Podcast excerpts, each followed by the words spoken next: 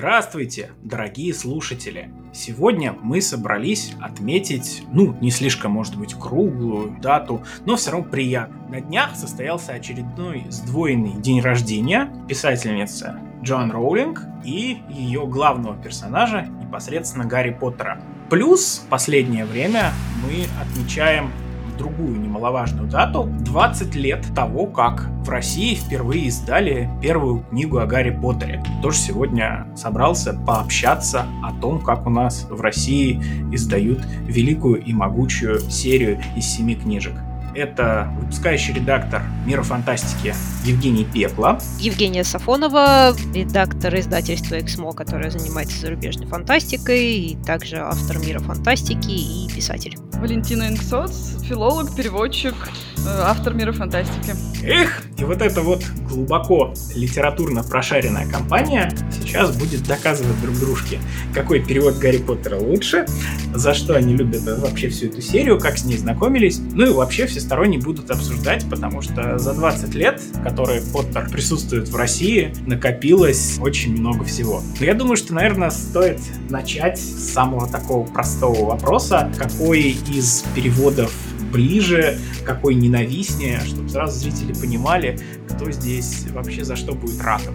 Евгений, давайте начнем с вас. Ну, я здесь буду адептом Росмена, и сразу с оговоркой, что несмотря на то, что я знаю, что этот перевод далеко не идеален, поскольку я сначала прочитала в нем, а потом мне привезли оригинал из Лондона, и я стала его читать, и внезапно обнаруживать, что хм, а вообще-то здесь вот было вроде бы немножко по-другому, а даже немножко по-другому, но все равно мои ностальгические чувства остались навсегда с этим переводом, потому что знакомилась я с Поттером именно в нем, и просто когда я узнала, что в принципе больше нельзя достать в нем, а есть только перевод Спивак, и вот эти имена, которые в нем нем. Я, к сожалению, из-за этого отказалась от э, покупки заново некоторых очень красивых русских изданий Поттера. Например, я очень хотела себе то, где собирается Хогвартс на корешке. Я мечтала о нем, но когда я узнала, что там будет перевод Спивак, я поняла, что нет, к сожалению, оно мне не нужно, потому что просто поставить его на полку и любоваться я не хочу. Поэтому у меня до сих пор лежат 7 э, книжечек с переводом Росмена. Давно я их уже не перечитывала, но в свое время перечитывала просто регулярно. А если мне сейчас хочется перечитать, я скорее заглядываю в оригинал, конечно. Тоже я, естественно, начинал с Росмена, с того самого издания еще 2001 года, с первого, в общем-то, тиража, наверное, даже, можно так сказать. И очень много раз я перечитывал книги Росмена, и все было хорошо и прекрасно, до тех пор, пока ко мне в руки не попало э, то самое издание э, с Хогвартсом, первая же книжка в переводе Спивак. Оно выходило, это издание тоже там постепенно, там не сразу все семь книжек появились, но, но ждать приходилось, конечно, меньше, чем в случае с Росменом, который выходил фактически параллельно с англоязычными изданиями. И вот тут я обратил внимание, что с каждой новой книжкой у меня все меньше и меньше остается вопросов к происходящему в серии. Чем старше том идет, тем более мрачная там становится атмосфера и тем более жесткие высказывания себе начинают позволять герои. В то время как все семь книжек в переводе Росмена, они были детскими и обходились ласково я достаточно быстро превратился в отчаянного последователя именно перевода Спивак, хотя, безусловно, у меня есть к этому переводу некоторые вопросы. Я согласен, что можно сделать перевод лучше, но поскольку у нас есть два вот официальных перевода, которые можно поставить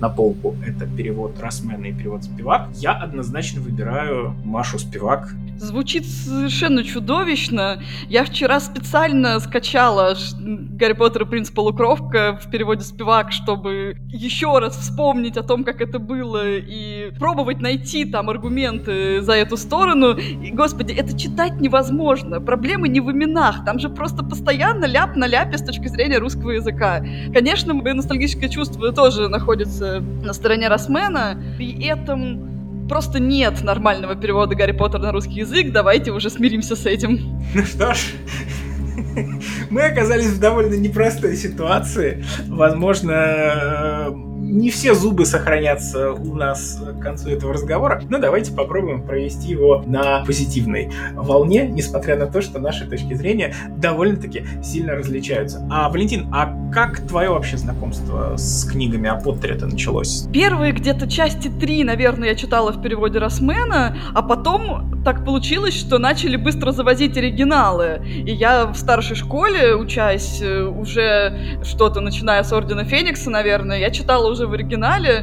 На удивление это было не так уж сложно, как я сейчас вспоминаю. Но, в общем, у меня в итоге просто перемешалась, э, мне кажется, вся картина. Просто составилась из каких-то маленьких кусочков, почерпнутых из разных книг, поэтому у меня нет какой-то привязки к конкретному тексту. Когда речь заходит о проблеме в переводе Спивак, у меня скорее есть ощущение, что это не столько проблемы, собственно, Марии Спивак, сколько проблемы издателя, который, ну, не поставил достаточно такого жесткого, серьезного редактора, который бы там добился, чтобы большее количество имен звучало более привычным образом, там, настоял бы, чтобы э, Думблдора все-таки звали Дамблдором, вот на таких вещах. Ну и плюс, конечно, да, а вот те самые косяки по русскому языку, про который было сказано. Действительно, там такое есть, но, опять же, тут есть поле для обсуждения. А что, собственно, вообще говоря, важнее? То, что там искажены какие-то вещи с точки зрения стилистики, с точки зрения какой-то грамотности определенной, или все-таки то, что если в книге искажается непосредственно некий смысл. Мой главный, собственно, аргумент против перевода Росмен, то, что он сознательно искажает многие смыслы, лишая книгу серьезной такой глубины, не позволяя ей во многом взрослеть от тома к тому, как это было согласно задумке автора. Причем тут можно, наверное, ставить вопрос даже о том, чья это вина, то есть это раз Медли настоял, чтобы книжки были максимально детскими, или это вот следствие некой школы перевода, о которой, я надеюсь, вот нам Валентина сейчас поподробнее расскажет, потому что это жутко интересная тема. И вообще, как нужно подходить, как правильно подходить к переводу большого цикла, чтобы перевод в итоге получился, ну, такой, каким бы понравился всем. Как этот перевод вообще должен быть устроен. Чтобы мы все сказали, да, вот, давайте это немедленно издавайте, мы еще отдадим 4,5 тысячи рублей, чтобы поставить к себе это на полку. Мне кажется, ты сейчас нарисовал какую-то невозможную картину. Мне кажется, на русском языке просто никогда не будет э, одного мнения на тему того, стоит переводить имена или нет. Значит, я вот, например, считаю, что стоит. С другой стороны, то, как это сделано у Спивак, меня совершенно не устраивает. Евгений, а вот на твой взгляд, стоит ну, переводить имена или в книжках, или пусть будут как в оригинале? Я считаю, что стоит, но с оговоркой. То есть, условно, например, а, все-таки Бэггинс, а не Торбинс и не Сумкинс, и вот это вот все. И точно для меня Хагрид, а не Огрид, э, и точно Северус Снейп, а не Злодеус Злей, особенно иронично смотрится Злодеус Злей, когда ты доходишь до последней книжки, да. Тоже там никакого сейчас Злодеуса Злее. Там, а кто там, там сейчас? Златеус Злей.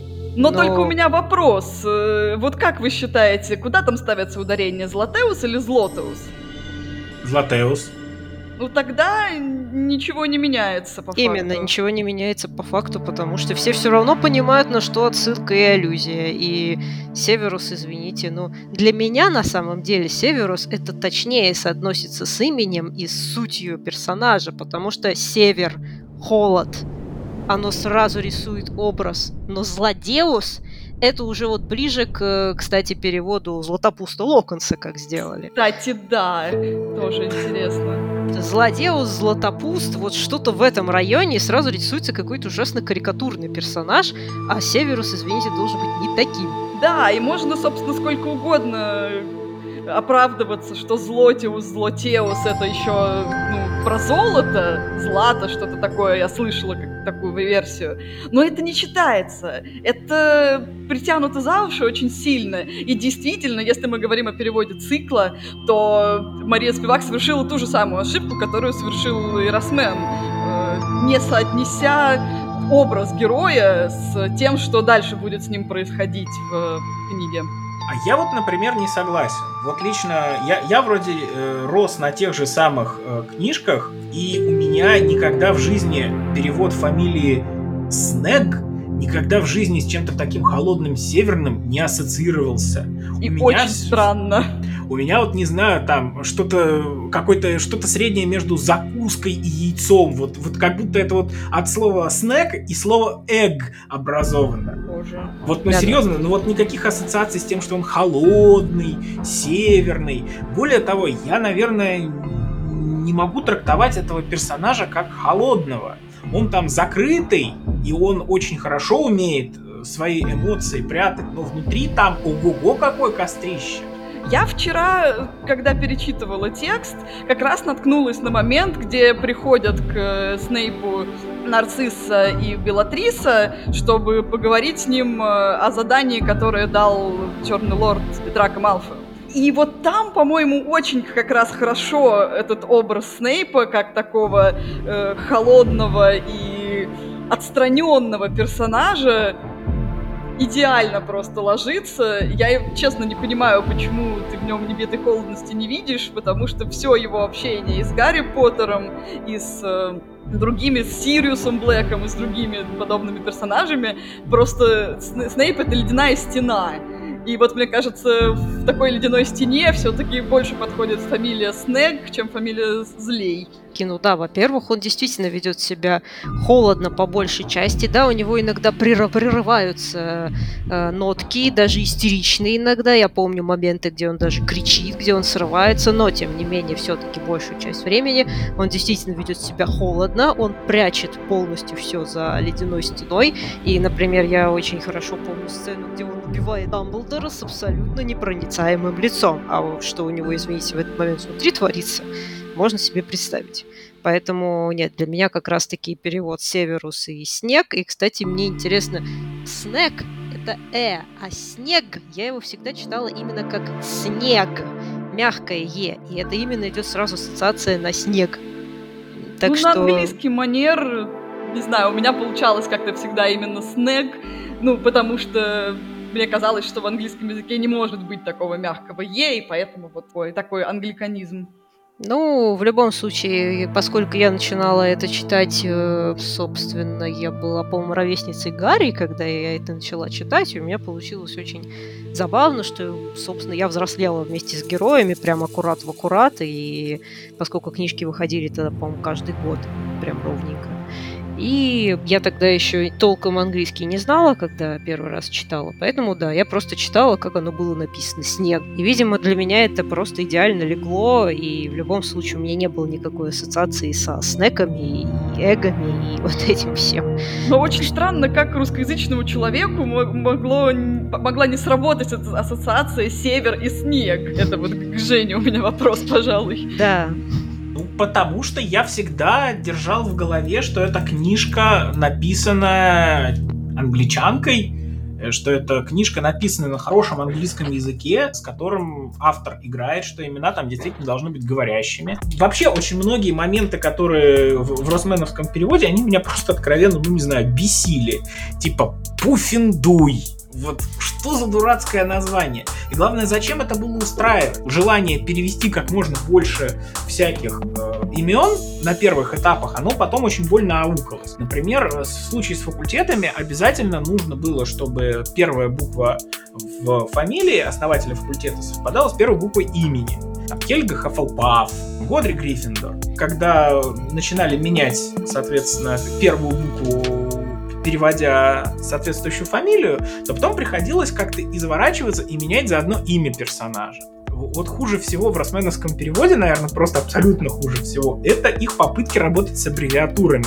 Жаба. Жутко академическая блестящая аттестация. Как можно было до такого додуматься? Я две недели в свое время сидел, пытался придумать, как можно жаба расшифровать по-человечески. Понял, что никак нельзя это по-человечески. Надо искать какое-то другое слово. Это просто не подходит. Официальная министерская некая процедура, государственный экзамен.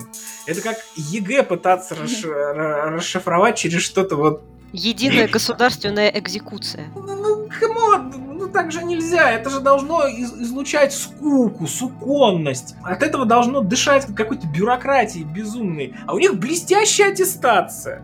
У меня Жутко есть... академическая. У меня есть к тебе встречный вопрос тогда. Почему у тебя тогда успевак э, перевод того самого факультета в Ранзар никак не смущает. И то, что пришлось изменить для этого имя основательницы, тебя тоже никак не смущает. Не кажется ли тебе, что это немного непоследовательно? Я не знаю почему, но именно вот слово «вранзор» мне безумно нравится. Я ничего не могу с собой поделать. Оно содержит очень интересные коннотации. Безусловно, если бы она оставила Ravenclaw, это был бы хороший, адекватный перевод. Но вот конкретно вот слово «вранзер» для описания факультета, где учатся такие элитные умники, мне прям очень сильно по душе. Это очень какое-то точное на подсознательном уровне даже попадания. И в принципе у Спивак есть много всяких таких интересных находок. А, ну, например, слово не в, в ее переводе, а мугл. О, это, у меня это... очень много претензий к этому. Да, но это рождает потрясающие выражения типа «Ах ты мугло!» Это взрыв ассоциаций сразу начинается. Ну, во-первых, они не потрясающие. Это, это то, с чего мне хотелось бы начать. Э, и в частности, вот у меня в статье был этот пример про то, как у Гермионы на лице появилась надпись из прыщей. Так вот, у Спивак эта надпись из, прыщей выглядела как гнида. Не у Гермионы, у Мариетты, да, подруги да, да, пардон, Джоу Чанг. Так вот, слово «гнида», оно вообще не вяжется с волшебным миром и совершенно не вяжется с тем словом, которым могла бы эту девочку наказать Гермиона. И мне кажется, что в случае с муглами и ах ты мугло, это опять же снижение на тот уровень, которого у Роллинг не было.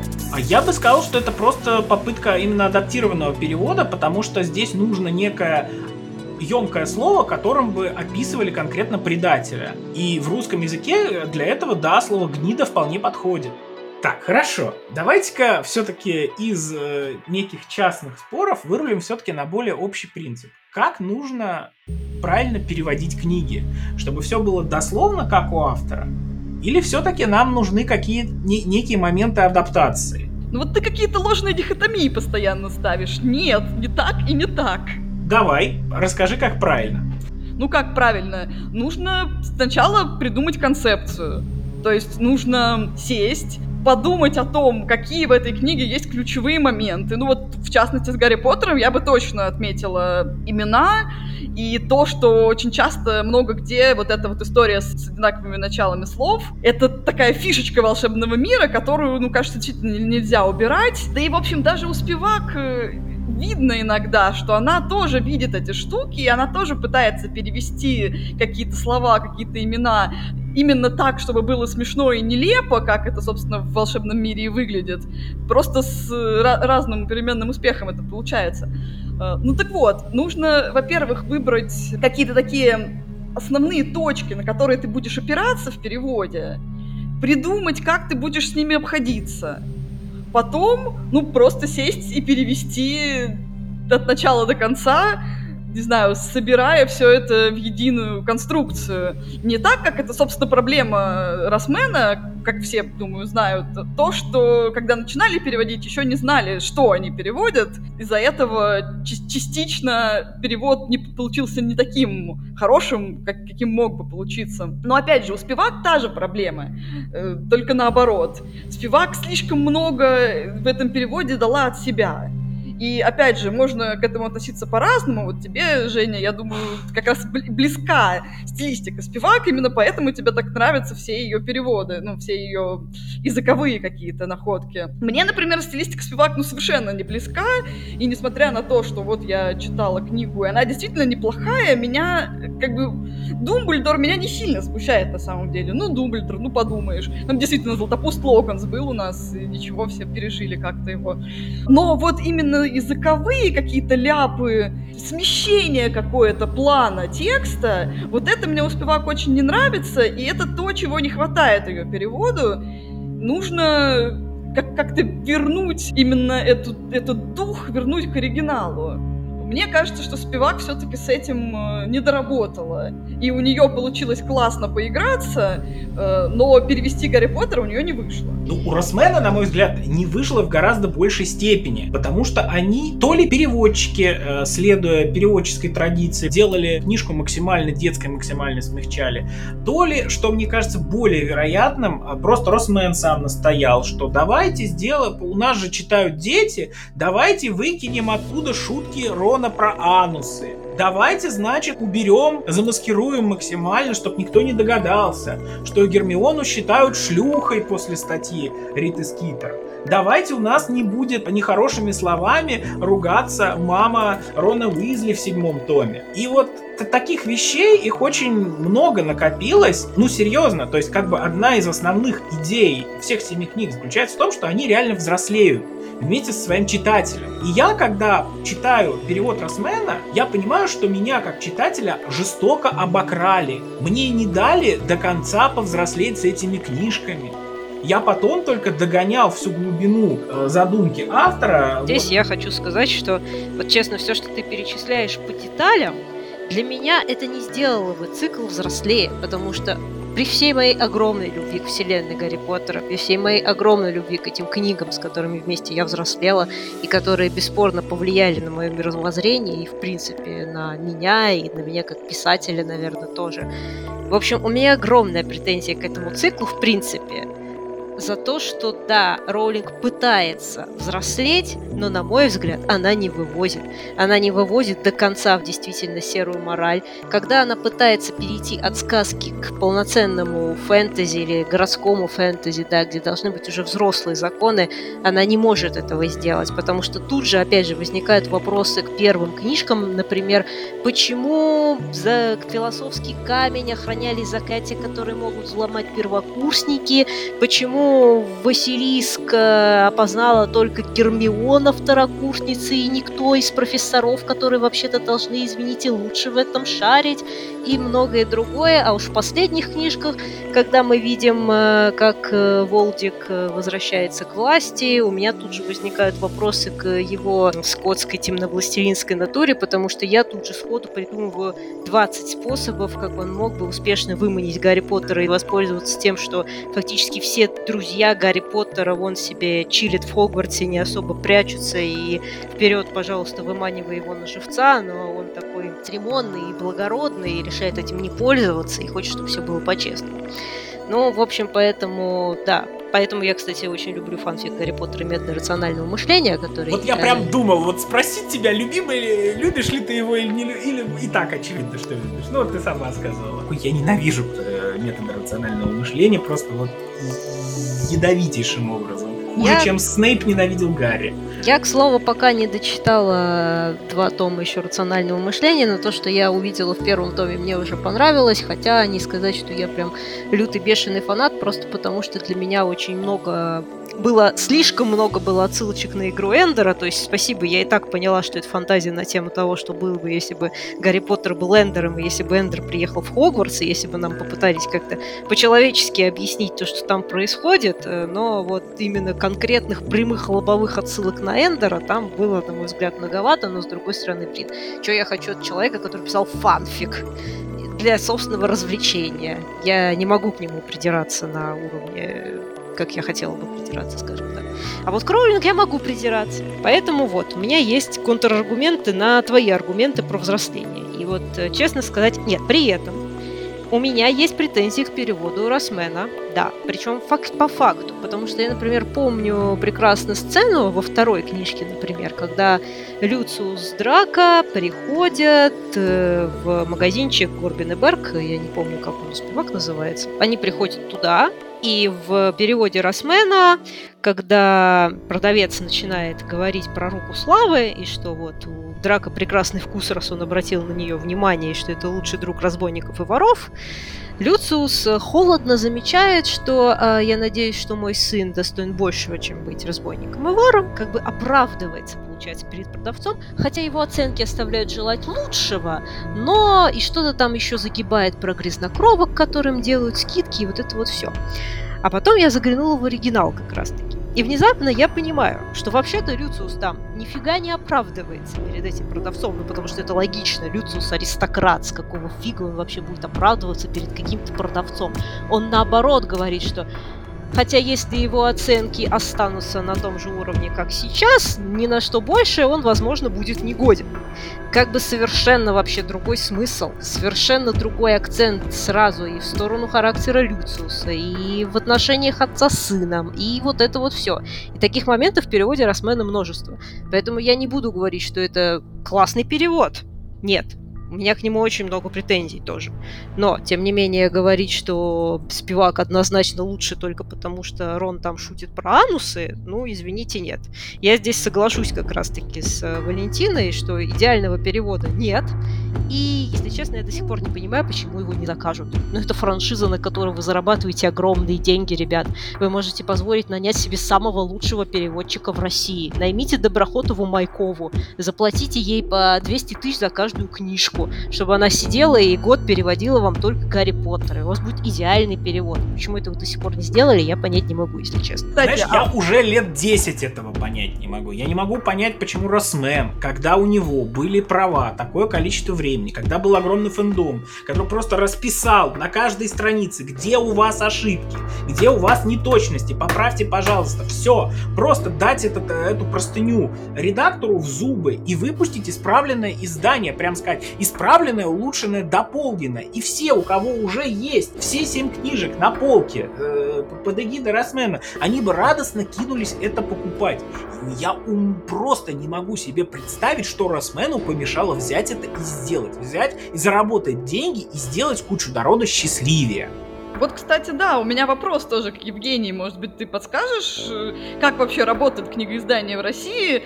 Почему? Мне показалось, что это, скорее всего, из-за того, что им не хотелось просто тратить на это деньги.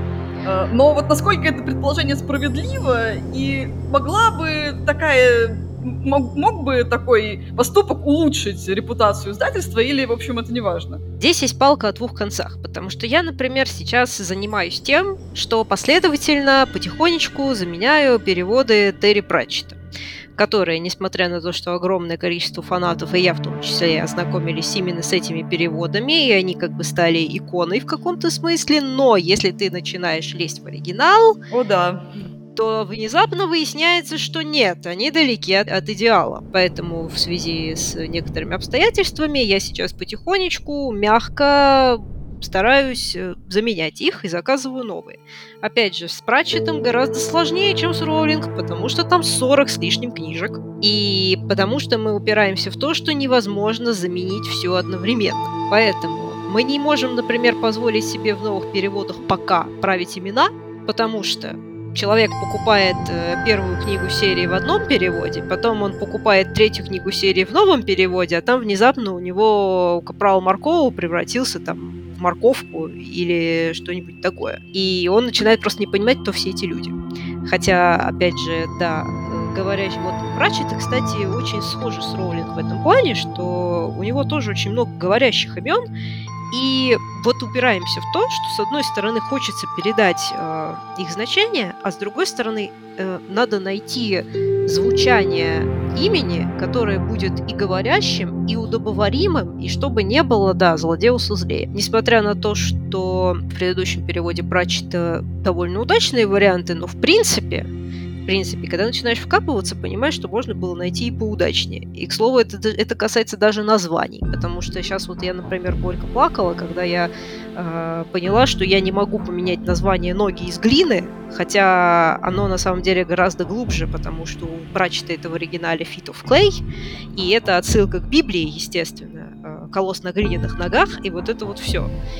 И поэтому это надо было бы перевести как-то потоньше. Но предыдущие переводы зафигачили ноги из глины, и я сейчас даже не могу пока, во всяком случае, поменять э, это название, потому что, привет, у нас есть огромное количество путеводителей, как читать прачеты, у нас есть огромное количество, в принципе, даже на форзацах книг, указатель, в каком порядке читать какую книги серии, и там везде стоит ноги из глины. Человек просто не поймет, когда он возьмет книжку с другим названием, что это оно. В общем, с прачетом гораздо сложнее. Ну да, это было лирическое отступление. Я люблю Пратчета, простите, если я на него вырулю, меня надо останавливать. Здесь, опять же, могут быть несколько сложных моментов. То есть, да, во-первых, Если заменять переводы, их надо заменять одновременно все, и с этого момента выпускать только в одном переводе. Но опять же, с роллинг это сделать немножко проще, потому что там все-таки 7 книжек. И сейчас у вас действуют права на текущий перевод. Но вот что вам мешает сейчас, пока у вас продаются старые переводы, окей, закажите новые, пусть их делают 2 года, там, 3 года, да, но потом все, вот, он у вас есть, и выпускайте заново книги с этими переводами. Но, правда, тогда, скорее всего, их надо будет выпускать уже в новом издании, и чтобы все как бы понимали, что вот они собирают это издание целиком, и там уже новый перевод. Опять же, не будет разночтений в именах, в чем-то, потому что представим себе, что, например, выпускают тоже вот издание с э, Хогвартсом на корешке, и есть у нас перевод «Спивак», а есть перевод другой, где у нас уже не Слотеус Лей, а Северус Снейп, как в оригинале, например. И человек, естественно, немногие читатели будут при покупке смотреть, кто переводчик это уже продвинутый уровень читателя, который в курсе, в чем фишка. А родители, которые покупают книгу ребенку, они, скорее всего, не будут такими запариваться. И поэтому они купят, например, условно в одном магазине там сначала две первые книжки, потом пойдут покупать третью, купят ее в другом переводе, и поэтому ребенок у нас внезапно первые две книжки прочитал «Злодеус злее», а потом он внезапно превращается в Северуса Снейпа. И, и кто этот человек, извините, он сначала даже не поймет. То есть, э, естественно, есть вот такие сложности. Насчет денег, мне кажется, что, во-первых, естественно, проще. У вас уже есть перевод, он действует, все вроде бы покупают, всех вроде бы устраивает. Опять же, у перевода «Спивак», насколько я знаю, есть огромное количество фанатов, которые даже хотели в этом переводе книгу и настаивали на том, чтобы его издали, потому что он лучше. То есть есть своя фан-база у перевода. Да, это нормально. Много факторов «за». Потому что удобно, Опять же, продлевать перевод, естественно, всегда дешевле, чем заказывать новый. Новый на 7 книжек. Но я бы не сказала, что им должно быть жалко денег на франшизу Гарри Поттера, но это, извините, смешно звучит. Вы же представляете, какое количество денег они получают постоянно с нее. То есть книжки постоянно допаются, постоянно переиздаются в разных обложках. Мне страшно представить, на самом деле, какие там суммы постоянно. Поэтому уж позволить себе новый перевод, и я говорю, опять же, позволить себе новый перевод хорошему переводчику, который берет много денег за авторский лист, позволить себе хорошую редактуру, хорошему редактору, который берет много денег за авторский лист. Франшиза Гарри Поттера может себе это позволить. То есть, ну так же, как я сейчас, например, э, стараюсь платить своим переводчикам Пратчета, больше, скажем так, чем я могу платить э, каким-нибудь переводчикам Янка Далтона, который, скажем так, ну еще не знает его на нашем рынке, и ты не знаешь, выстроит оно или нет. То есть ты вкладываешь деньги, и ты не уверен, что они у тебя отобьются. Но я точно знаю, что Пратчета покупают, Пратчет существует, у Пратчета своя фанбаза. И поэтому я могу позволить себе траты в этот фандом, в эту франшизу. Потому что я знаю, что они вернутся, и они того стоят. Тот, кто занимается Гарри Поттером, должен тоже понимать, что ну, у него кредит доверия и денег, заработанных просто на старых переводах, огромный. Книга давно уже вышла из расходов и превратилась в чистые доходы. Поэтому я не думаю, что это вопрос денег. Скорее, это вопрос действительно удобства, это вопрос, возможно, опасения перед фанатами, которые привыкли уже старым переводам. И потому что замена переводов это всегда возмущение некоторого количества консервативных читателей. Здесь как бы всегда палка о двух концах, и ты должен думать, что лучше. Поэтому, кстати, вот я, например, сейчас в Эксмо не афиширую, что мы собираемся заменять переводы Пратчета, потому что консервативная аудитория Пратчета, ей попробуй докажи, что старые переводы не так хороши. Нет, это, конечно, можно доказать, если я займусь, сяду, выпишу из файлика все, где переводчики Жакаренцева отступили от истины, и вот это вот все, где они переврали оригинальный смысл, где они добавили что-то от себя. Это можно Статью нам в мир, пожалуйста, вот про это сделай, и будет прекрасно. Да, знаешь, я этим займусь на досуге, когда я не буду на досуге умирать от работы и всего вот этого. Вот.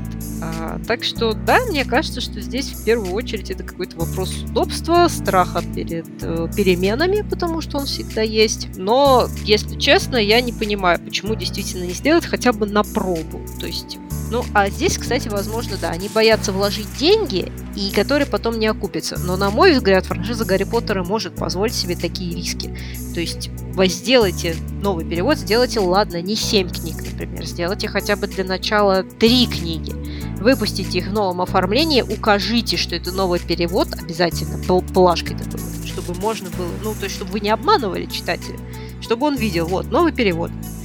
И посмотрите, как оно зайдет.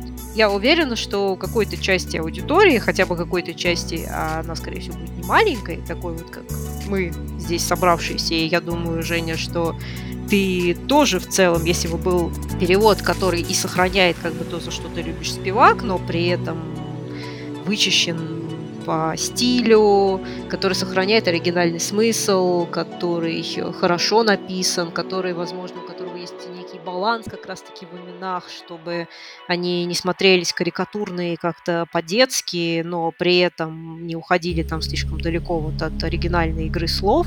Я думаю, что ты бы тоже с удовольствием его, по крайней мере, попробовал прочесть бесспорно. Я не просто его бы попробовал прочесть, я просто молюсь, чтобы этот перевод вышел, потому что я считаю, что да, что перевод Спивак можно сделать лучше, бесспорно. У меня нет никаких иллюзий по этому вопросу. Но смотри, какая уникальная ситуация с Поттером. Вот даже здесь, на этом обсуждении, есть перекос фанатов в сторону перевода Росмен. И этот перекос существует во всем российском поттеровском сообществе. Перевод Росмена пользуется большей народной любовью. Мне не хочется употреблять словосочетание синдром утенка, потому что оно, ну, немножко такое оскорбительное. Именно вот то, что люди исходно читали, росли на переводе Росмена, что он им привычнее, он в них гораздо глубже впечатался, и они поэтому его готовы открываться вот именно ему как чему-то знакомому и понятному. И перевод Спивак они встречают в штыки. Вот таких людей, их больше, чем фанатов перевода Спивак. Вот на любое абсолютно поттеровское обсуждение зайди, э, там будет перевес, ну хорошо, если 2 к 1, а то и 3 к 1. В таких условиях действительно брать и выпускать новый перевод Поттера — это отличная идея. Вот тот перевод, который вы штампуете, и который вы наштамповали сейчас, простите, два новых издания принципиально, наверное, стоит рассказать, потому что не все за этой темой, я думаю, наши слушатели следят. К 20-летию издание Поттера в России Махаон, то самое издательство, которое издает у нас Поттера последние годы, которое перехватило пальму первенства издательства Урасмена, они выпустили два прекрасных издания. Значит, первый вариант издания это факультетское. Там все семь книжек, они имеют каждая по четыре варианта оформления. Э, Вранзоровская, Слизеринская, Гриффиндорская и Хафальпавская. Там соответствующая цветовая гамма обложек. Внутри есть дополнительная, скажем так, небольшая информация, небольшие такие факультетские предисловия. В принципе, на полке вот такое издание, если ты там ярый фанат факультета какого-либо, такое издание должно смотреться достаточно круто. Я к нему присматривался, не стал его себе покупать, казалось бы, ну вот, купи себе все семь книжечек Франзора, будут классно смотреться на полке. Мне оно все-таки не понравилось. Во-первых, потому что, э, по сути дела, это тот же форм-фактор, который был у издания из которого собирался Хогвартс на корешках, только теперь тут не собирается Хогвартс на корешке. То есть там такого же размера книжки получаются, такие же по весу, столько же места на полке занимают. Плюс там нагружена какая-то не очень интересная, скажем так, для меня, взрослого читателя, информация, которую я и так, в общем-то, знаю, которая не придает этим книжкам немного пухлости, но не более того. И в-третьих, там все книжки имеют такие украшательства на страницах, ну, которые очень хорошо уместны в детских книгах, и, соответственно, первые три тома прекрасно подчеркивают сказочную такую атмосферу, но вот в четырех э, дальнейших книжках э, все это выглядит несколько неуместно. Плюс отдельная головная боль заключается в том, что это издание продается по отдельности. То есть в одном книжном магазине стоит, э, допустим, две книжки гриффиндорские первые, вторая книжка из Хафальпафа и, допустим, седьмая книжка Слизерина. И вот ты, значит, если хочешь собрать всю эту серию, но не хочешь в Озоне, например, заказывать, ты, значит, бегай по, все, по всем книжным и собирай. Это, на мой взгляд, ну, страшный головняк. Это, это прям мега-квест. Почище, наверное, чем в свое время было доставать в первой волне там издание пятой или седьмой книжки. И есть второе издание в мягкой обложке, которая продается исключительно только комплектом. И тоже с такой вот фишечкой. Только здесь не корешки собираются в единую картинку, нет. Здесь обложки все составляют единую композицию. То есть ты выкладываешь книжки, и обложки составляют единый рисунок. То одна обложка плавно перетекает в другую. Выглядит потрясающе красиво. Те рисунки на обложке это Брайан Селзник. Плюс это издание оно гораздо меньше по объему мягкая обложка, за счет того, что книжки сделаны на более тонкой бумаге, и там немножко другая верстка текста, нумерация страниц не совпадает с предыдущими изданиями. там немножко больше текста на каждую страницу помещается. Эти книжки, все семь, на полке занимают вдвое меньше, чем занимает стандартное твердое издание. Издание Росменовское где-то стоит, у тебя там стоит вот это издание с Хогвартсом, они большие, а ты уже в другом месте живешь. Купил себе такую серию в мягких обложках, чтобы периодически перечитывать. Места мало занимает. Плюс у нас в России, насколько я следил вообще за всеми изданиями еще эпохи Росмена, у нас, по-моему, никогда переводы Поттера в мягкой обложке не были. Если нужно вообще как-то подчеркнуть, насколько сейчас до сих пор популярно издание Росмена, вот в сети поскольку я подписан на профильные группы, естественно, таргетируется реклама, что вот, типа, волшебный сундучок, издание от Росмен, все семь книжек. И меня очень долго интересовал вопрос, а как это так? Уже лет 10, наверное, не издается такое издание, если не больше, поправьте меня, в каком году перешли права к Махаону. А книжки почему-то вот до сих пор продаются. И вот недавно накрыли подпольную типографию 50 тысяч книжек, подделок напечатаны были именно росменовского перевода. Настолько вот востребована эта тема, что при том, что есть два прекрасных новых издания, которые вот только пришли в магазины, на этом фоне можно себе позволить напечатать 7 тысяч комплектов из 7 книжек, и они все равно по каналам неофициального распространения, они будут успешно расходиться. То есть покупатель есть, покупатель готов за это платить. Мне вот другое интересно.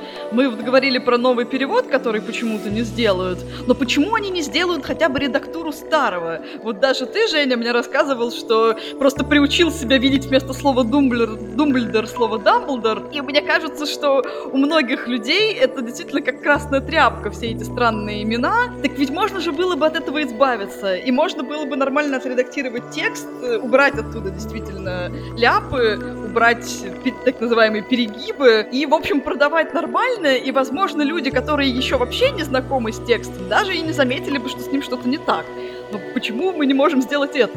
Вот тут у меня, наверное, ответ есть. Я думаю, что все дело в том, что Мария Спивак умерла. Менять что-либо в ее тексте, когда, собственно, самого автора перевода уже нету, это страшный головняк, в том числе с позиции ну, авторских прав. Я не уверен, что у них, например, есть какие-то права на столь глубокую редактуру. Да, вот внутри вот этого переиздания я специально проверил некоторые моменты, поскольку Махаоновское издание с Хогвартсом, оно выходило постепенно, там в первых книжках некоторые слова переводили по-другому, чем переводили в последних. Например, там была шляпа распредельщицы исход. Потом это поправили, ее все-таки сделали не распредельщицей, а распредельницей. То, что они могли сделать, не нарушая каких-то вот букву закона, скажем так, об авторском праве, они сделали. Правда, вот у этого издания есть смешной момент. Вот весь сундучок Хоппардский, если ты его покупаешь, да, его можно до сих пор купить, они допечатывали его неоднократно. Там стоит маркировка 16+. Вот издание в мягкой обложке,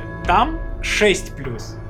Даже на, на шестой-седьмой книжке. Может быть, в последнее время изменились требования, почему маркировать книжки нужно на, на какой-то конкретный возраст, и может быть по этой классификации даже такой вот непричесанный перевод Поттера, где Рон шутит про анусы, он все равно прокатывает как 6+. Я не знаю, но вот старое издание, оно 16+, а это 6. Возрастная Ой, маркировка, Жень, это вообще отдельная заморочка, и здесь все очень сложно. Маркировка возрастная, это настолько на кончиках пальцев, и фактически иногда, я так не делаю, но я подозреваю, что некоторые редакторы идут на риск, потому что, естественно, чем ниже возраст, тем шире возможность продаж. И, например, в принципе, 18 плюс ты должен упаковывать в пленку обязательно, а это уже сразу дополнительные расходы и дополнительные риски. Я иногда просто замечала книжки, где ты открываешь, и формально ты понимаешь, что эта книга должна быть 18 плюс,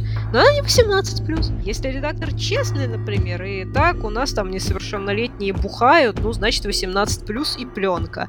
А по факту там, например, за всю книжку действительно вот один эпизод, где несовершеннолетние бухают и там, возможно, принимают какие-то странные вещества, и то там не по своей воле, но нет, это все формально сразу должно быть 18 плюс. Поэтому то, что этот новый Поттер 6 плюс, это, возможно, сознательный коммерческий ход. Есть же, например, образовательные фильмы, которые как раз говорят, не пейте, не курите, не бухайте бухайте. Понятно, что там пьют, курят и бухают. Явно там возрастной маркировки быть не может по определению, потому что это продукт, который призван объяснить, что так делать не надо. У нас, например, в школе водили на фильм «Игла» с Цоем в рамках антинаркотической пропаганды я не знаю, как бы сейчас э, прошел бы возрастной ценз соответствующий, можно его девятиклассникам показывать? Я вот не уверен. Мне кажется, в те времена, когда мы учились в школе, вообще многое было иначе. В том числе Именно. с отношениями к тому, что можно детям смотреть и знать, и что нельзя. Именно. Сейчас все очень сильно в этом плане наоборот уничтожается. Если несовершеннолетние распивают алкоголь, а, к слову, вспоминаем, что, например, во многих э,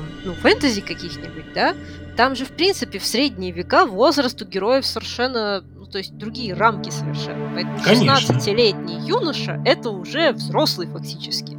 Он уже полноценный герой, он уже там может геройствовать и спасти мир, и вот это вот все. Э, в средние века это был уже мужик. Но сейчас, как бы по действующим законам, если ему 16 лет, и это фэнтези, и он пьет вино, все, это 18+. Мы вот тоже, например, Мир фантастики — это журнал 16+, поэтому мы, как ни странно, довольно сильно порой ограничены в темах, и приходится некоторые вещи на редактуре убирать. Просто потому, что мы не можем об этом писать нашей маркировкой. Ну вот, а ты говоришь, что не понимаешь, почему убрали ругательные слова из, из издания Гарри Поттера в Росмене. Так может, потому же и убрали? Именно, скорее всего, я подозреваю как раз таки. Они очень хотели, чтобы Гарри Поттер остался. 6 плюс, ну или хотя бы 12 плюс. А вот анусы это уже тянет на 16 плюс, и то, что новое издание 6 плюс, это вряд ли законы стали мягче, потому что я ничего об этом не слышала. Я, конечно, с детской литературой не работаю, но тем не менее я как бы в курсе вроде бы возрастных маркировок, и что-то я не слышала никаких изменениях, поэтому, скорее всего, это просто а вось прокатит.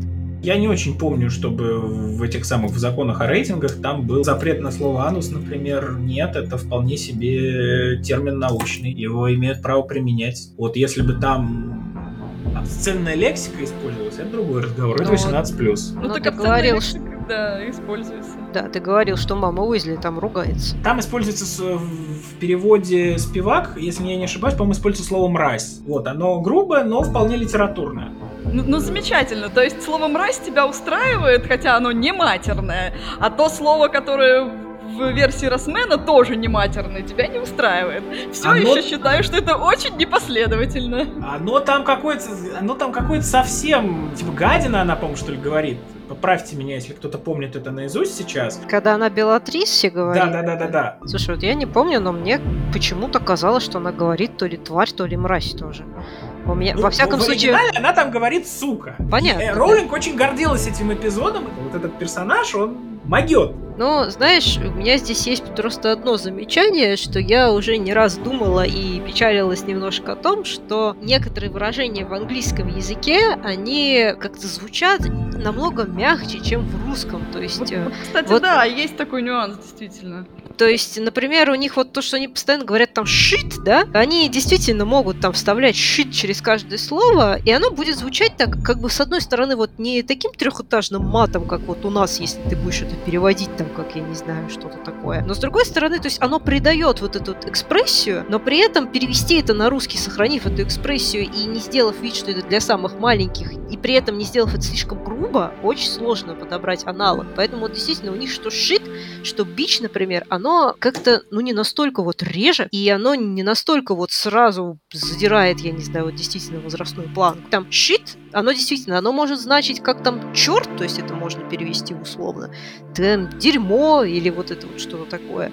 Поэтому переводить э, бич в этом контексте именно как сука, ну вот мне кажется, что это действительно такой немножко многозначный термин, который может иметь... Э, То тут э, именно самый жесткий вариант из всех. Ей было важно это показать. Какая правильная миссис Уизли, если дело доходит до действительно неких серьезных вещей, если кто-то угрожает ее детям, она тоже вполне себе человек, она умелый боец и способна на ненависть. Ну, я честно тебе просто могу сказать, что для меня сам по себе этот эпизод, где милая миссис Уизли и даже со словами там «мразь» или «тварь», когда она кидается с палочкой и воюет с Белатрисой и в конце концов ее убивает, мне этого уже хватило, чтобы составить э, представление о персонаже о том, на что она готова ради своих детей, и то, что, окей, они перевели это не сука, а именно мразь или тварь, ну, честно, для меня это погода не сделала. То есть это не сделало для меня персонажа каким-то менее жестким или что-то такое. Я, окей, я поняла, я и так зауважала миссис Уизли.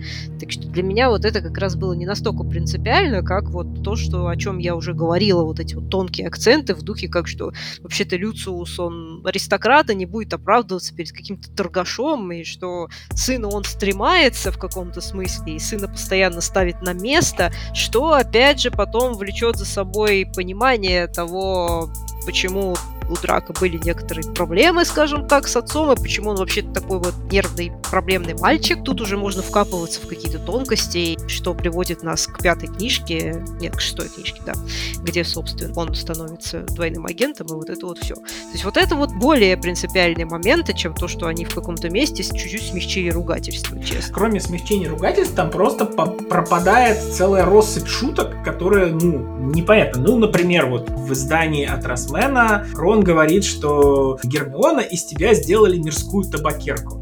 Я каждый раз, вот я читал э, первые четыре тома Поттера, я, наверное, читал раз 20. Ну, может быть, четвертый раз 15, потому что он позже вышел.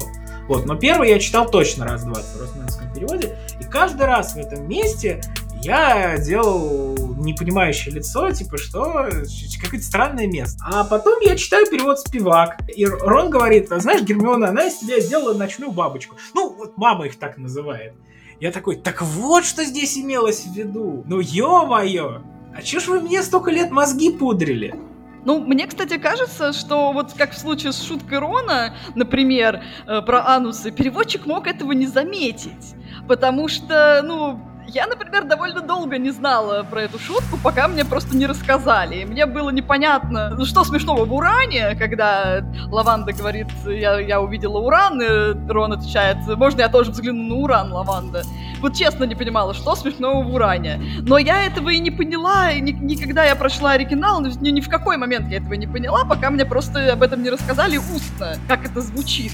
И вот я допускаю, что если вторую часть Гарри Поттера переводил какой-то переводчик старой школы, ну, просто не обратить внимания на эту шутку, мог ее просто не знать. И еще у меня есть такое замечание по поводу буквы и духа, как вот э, ты, Женя, любишь э, на это кивать. Но вот, например, у меня есть большая претензия к переводу «Спивак» в том, что в ней Снег почему-то обращается к э, Гарри Поттеру на «ты» постоянно. И это совершенно не вяжется с правилами вежливости, принятыми в английском обществе. Ну, с чего бы профессор будет обращаться к ученику на «ты», ну, при всех, бросая просто эти фразы, типа «ты, Поттер, зайди ко мне там после, после уроков».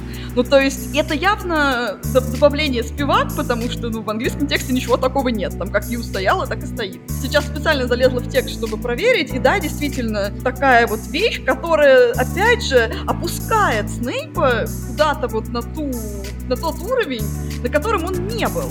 И если мы говорим про верность э, духу текста, то мне кажется, от этой верности все-таки сделано серьезное отступление, и поэтому говорить, что вот Спивак такая молодец, что она там, возможно, где-то накосячила, но в целом ее перевод гораздо вернее, нет, это не так, он не вернее. Ну, знаешь, э, это такой спорный вопрос. Можно ли считать вот конкретно этот пример, э, что он нарушает сильно дух? На мой взгляд, ну не особо сильно нарушает. Ну, я бы, например, сказала, что для меня со всем тем, что я тут услышала, как бы это совершенно другой образ персонажа. То есть для начала имя, которое уже совершенно по-другому, рисует у меня другой образ. А потом еще вот это ты.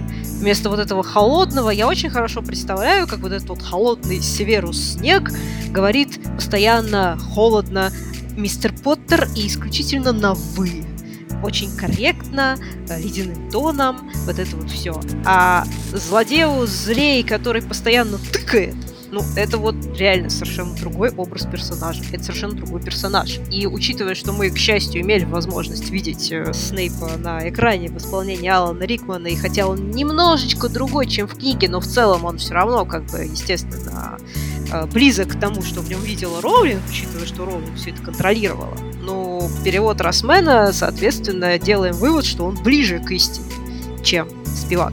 Вот, кстати, вообще не согласен насчет того, что ближе тому, что мы видели. Первые три книжки, да. Первые три фильма, а, действительно, образ Снейпа очень напоминает то, что было Дальше начинается некая ересь. Эпизод, э, где Рон и Гарри, значит, пишут что-то в большом зале, какую-то контрольную работу, и болтают, и Снейп просто подходит к ним сзади и, и дает по башке вместо того, чтобы холодно вычесть 200 баллов у Гриффиндора. Они делают его приятным, милым, вежливым и обходительным с Гарри. То есть вот эту вот всю ненависть, которая там сочится буквально с каждой страницы, где они взаимодействуют, вот это вот все в фильмах убрано после третьего. Они продолжают развивать вот эту вот тему, которую вставил Куарон, которая была очень правильной, которая понравилась Роулинг, безусловно, когда Снейп защищает Гарри и Гермиону от оборотней пытается заслонить. Но э, персонаж при этом искажается очень сильно. Когда я читал перевод от Росмена, и смотрел фильмы, меня жутко бесил подбор персонажей, потому что то, что было вот описывалось у Росмена, очень сильно не совпадало с тем, что я видел на экране. А потом, когда я начал читать Спивак, вот тут-то и выяснилось, что персонажи действительно в кино выглядят э, как в книге. Просто вот переводчик из Росмена какие-то моменты упустил. Образ Блэка по книжке я совершенно его себе другим представлял. Образ мистера Уизли но это забавные, конечно, когнитивные искажения, потому что для меня как раз-таки перевод Росмена и то, что я потом увидела на экране, оно просто совершенно идеально легло. Поэтому... А ты, ты, кстати, не помнишь э, восхитительный перевод первого фильма? Я вот недавно пересматривал всю серию, пытался смотреть на русском. И когда я смотрел первый фильм, я просто сломался, потому что там чудовищные ляпы. Да, да, да, я помню. Неужели родители не рассказали тебе, Гарри? Да-да-да. Это прекрасно было, да. Там, причем реально еще и с названиями что-то на напортачили, и там с заклинаниями, по-моему. А, я еще помню прекрасное, собственно, во втором еще фильме, когда Люциус пытается сказать Авада, и там это перевели как-то как я уж я уж не помню как. Авах, да он как-то вот так да, говорит. Да, да, да, это было очень странно, и поэтому мне понадобилось как раз-таки прочитать в оригинале. Кстати, в переводе Росмена, да, это еще один баг. Они там тоже перевели это не Авада, они это перевели как-то по-другому. И поэтому мне потребовалось прочитать в оригинале, чтобы на этом моменте с... начать лупать глазами, а, а Люциус пытался произнести Авада Кедавра, серьезно. И, кстати, это еще один баг в сторону Роулинг, потому что, ну, блин, серьезно, чувак, ты пытаешься перед кабинетом Дамблдора проклясть Гарри Поттера смертельным проклятием? В принципе, глупая мысль пытаться проклясть Гарри Поттера смертельным проклятием. Добби да. спас Люциусу жизнь. Да, именно. Поэтому, поэтому, да. Вот. Да уж пытаюсь найти сейчас вот это место в книжке, где в какой-нибудь э, как обращается на людях Снейп к Поттеру, пока что что-то у меня не получается. А, давайте вкину пока еще вот такой момент. Я когда смотрел как раз-таки эти фильмы, пересматривал на английском языке, я очень удивился, потому что они не говорят слово Гермиона. Нет, она там как-то Германи называется. Хем, Хемайни она. Хермайни, да, вот э, всегда было почему-то очень сложно разобрать, они как-то проглатывали, продышивали, но это точно была не Гермиона. И мне да. стало очень интересно, а как так получилось? Оказывается, все дело в том, что в греческой мифологии исходно это имя оттуда позаимствовано, и у нас в традиции как раз вот тамошнюю Германия или Германия, как мне кажется, что ну, это не было... Германия она, ну серьезно. Ну, она Германия, скорее, Германия. как Герман. Герман, Германи такой. Я, я бы вот так это перевел, но я не Нет, переводчик. Герман начинается на G. Исходно это персонаж из греческой мифологии, и у нас его перевели по написательной транскрипции инструкции. Так она стала Гермиона. И так это вошло в русский обиход. А потом, когда потребовалось, соответственно, у Роулинг это имя перенять, то они обратились к уже существующему переводу, хотя это было с греческого. И так Хермани у нас стал Гермионой. И вот я чешу реп, нравится ли мне это? Или я бы хотел вот настолько новаторский перевод, чтобы ее там звали как-нибудь Хермани Грейнджер. И не могу для себя этот вопрос окончательно решить. Во-первых, Хермани это очень плохой перевод имени. На русский язык, пожалуй. Да, именно. Поэтому, собственно, к вопросу об адаптации мы всегда должны учитывать, что не все на английском благозвучное будет благозвучно звучать у нас. Помним про всем... Дриста и Досирак. Именно. Поэтому, собственно, это ко всем языкам действительно относится, и поэтому надо быть очень осторожным. Поэтому Хермани я бы точно не хотела, потому что объясняй потом ребенку, что нет, это не, не имеет никакого отношения к чему-то там еще. Но вот как это перевести нормально, здесь действительно надо очень хорошо думать. Но насчет имени конкретно Гермионы, я вот не уверена, что ее действительно уже надо переделывать и идти против классических традиций, потому что просто ну настолько оно уже прижилось все-таки у нас.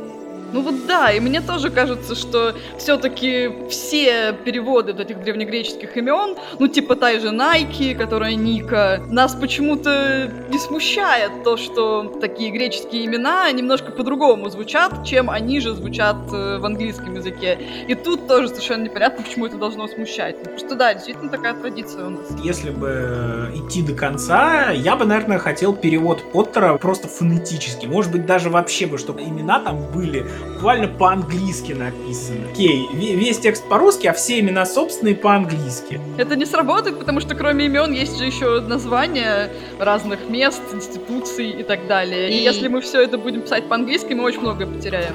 Да, и не забываем о том, что как бы все-таки Поттер рассчитан на детей, поэтому детям будет очень сложно даже транскрибировать это нормально. Ну, аргумент, аргумент. Хорошо, ну просто дать тогда фонетические аналоги просто полные и внизу сноска объяснить, э, как бы, какую игру слов в это вкладывал автор. Ну, как делаются, собственно, академические переводы, по-моему, лет 50, если не больше. Вот то, что издательство «Наука» издавало, все вот эти же книжки, они там имена, насколько я помню, обычно всегда оставляли вот в исходном виде, фонетически старались, или хотя бы не адаптированно переводить, и просто внизу давали сноской, с чем это должно быть связано имя, какие здесь коннотации содержатся. И мне кажется, что это, ну, такой самый и простой, и безопасный, и разумный подход. То есть понятно, что это академическое издание, и может быть для чтения детям оно подходит в меньшей степени, чем переводы Спивак или переводы Росмена, но иметь такое издание мне было бы точно интересно. И уж если там стоит вопрос, какой перевод будет читать мой ребенок, я однозначно ему дам Спивак,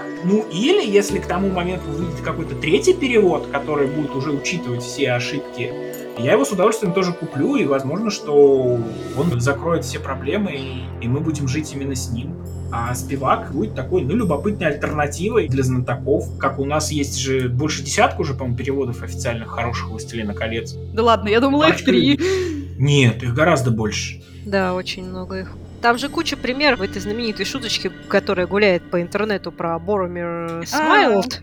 Да, Там же да. чуть ли не десяток как раз-таки разных вариантов, поэтому уже по одному этому приколу можно понять, что их там куда больше, чем... Господи, как у меня горит от этой шутки, вы бы знали. Да, понимаю, у меня тоже. Особенно учитывая, что я теперь работаю с э, переводчиками, и, собственно, не- некоторые из них как раз-таки грешат тем, что вместо Боромир Смайлд они переводят что-то в духе, что что на измученном лице Барамира промелькнула тень бледной улыбки. И вот и когда я это вижу, я постоянно делаю рука-лицо и, и говорю Боромир smiled. Да, типичный пример. Ох, ну не знаю, все-таки иногда в английском тексте действительно бывает, что какой-то смысл выносится в окрестный текст, а в русском ты в этот окрестный текст не можешь его впихнуть, тебе приходится поэтому придумать какие-то дополнительные слова. Но это, кажется, отдельная тема. Ну, это Безусловно. отдельная тема, и очень, на самом самом деле реже. Ну, как бы все понятно из лаконичности. Вот в лаконичности есть прекрасность. И очень почему-то многие,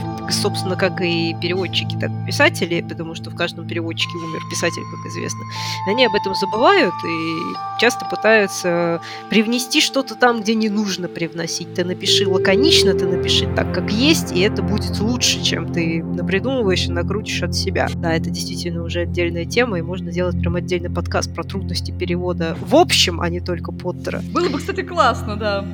Я думаю, что мы достаточно поностальгировали, поспорили, пообсуждали, вспоминали. Думаю, что это хороший момент, чтобы попрощаться с нашими слушателями, пожелать им читать книжки в тех переводах, которые действительно приносят им максимальное удовольствие. Главное в конечном итоге, чтобы то, что вы читаете, нравилось вам, не вызывало кучу когнитивных диссонансов. Вот, а уж на вкус и цвет, как известно, фломастеры разные. А с вами сегодня были выпускающий редактор журнала «Мира фантастики» Евгений Пекла, редактор издательства «Эксмо», занимающийся зарубежной фантастикой, автор «Мира фантастики» и писатель Евгения Сафонова. И филолог и переводчик Валентина Инксоц. Надеюсь, вы хорошо провели с нами это время. Большое спасибо, что слушали. До новых встреч. Пока-пока. Пока. Мир фантастики. Мир фантастики.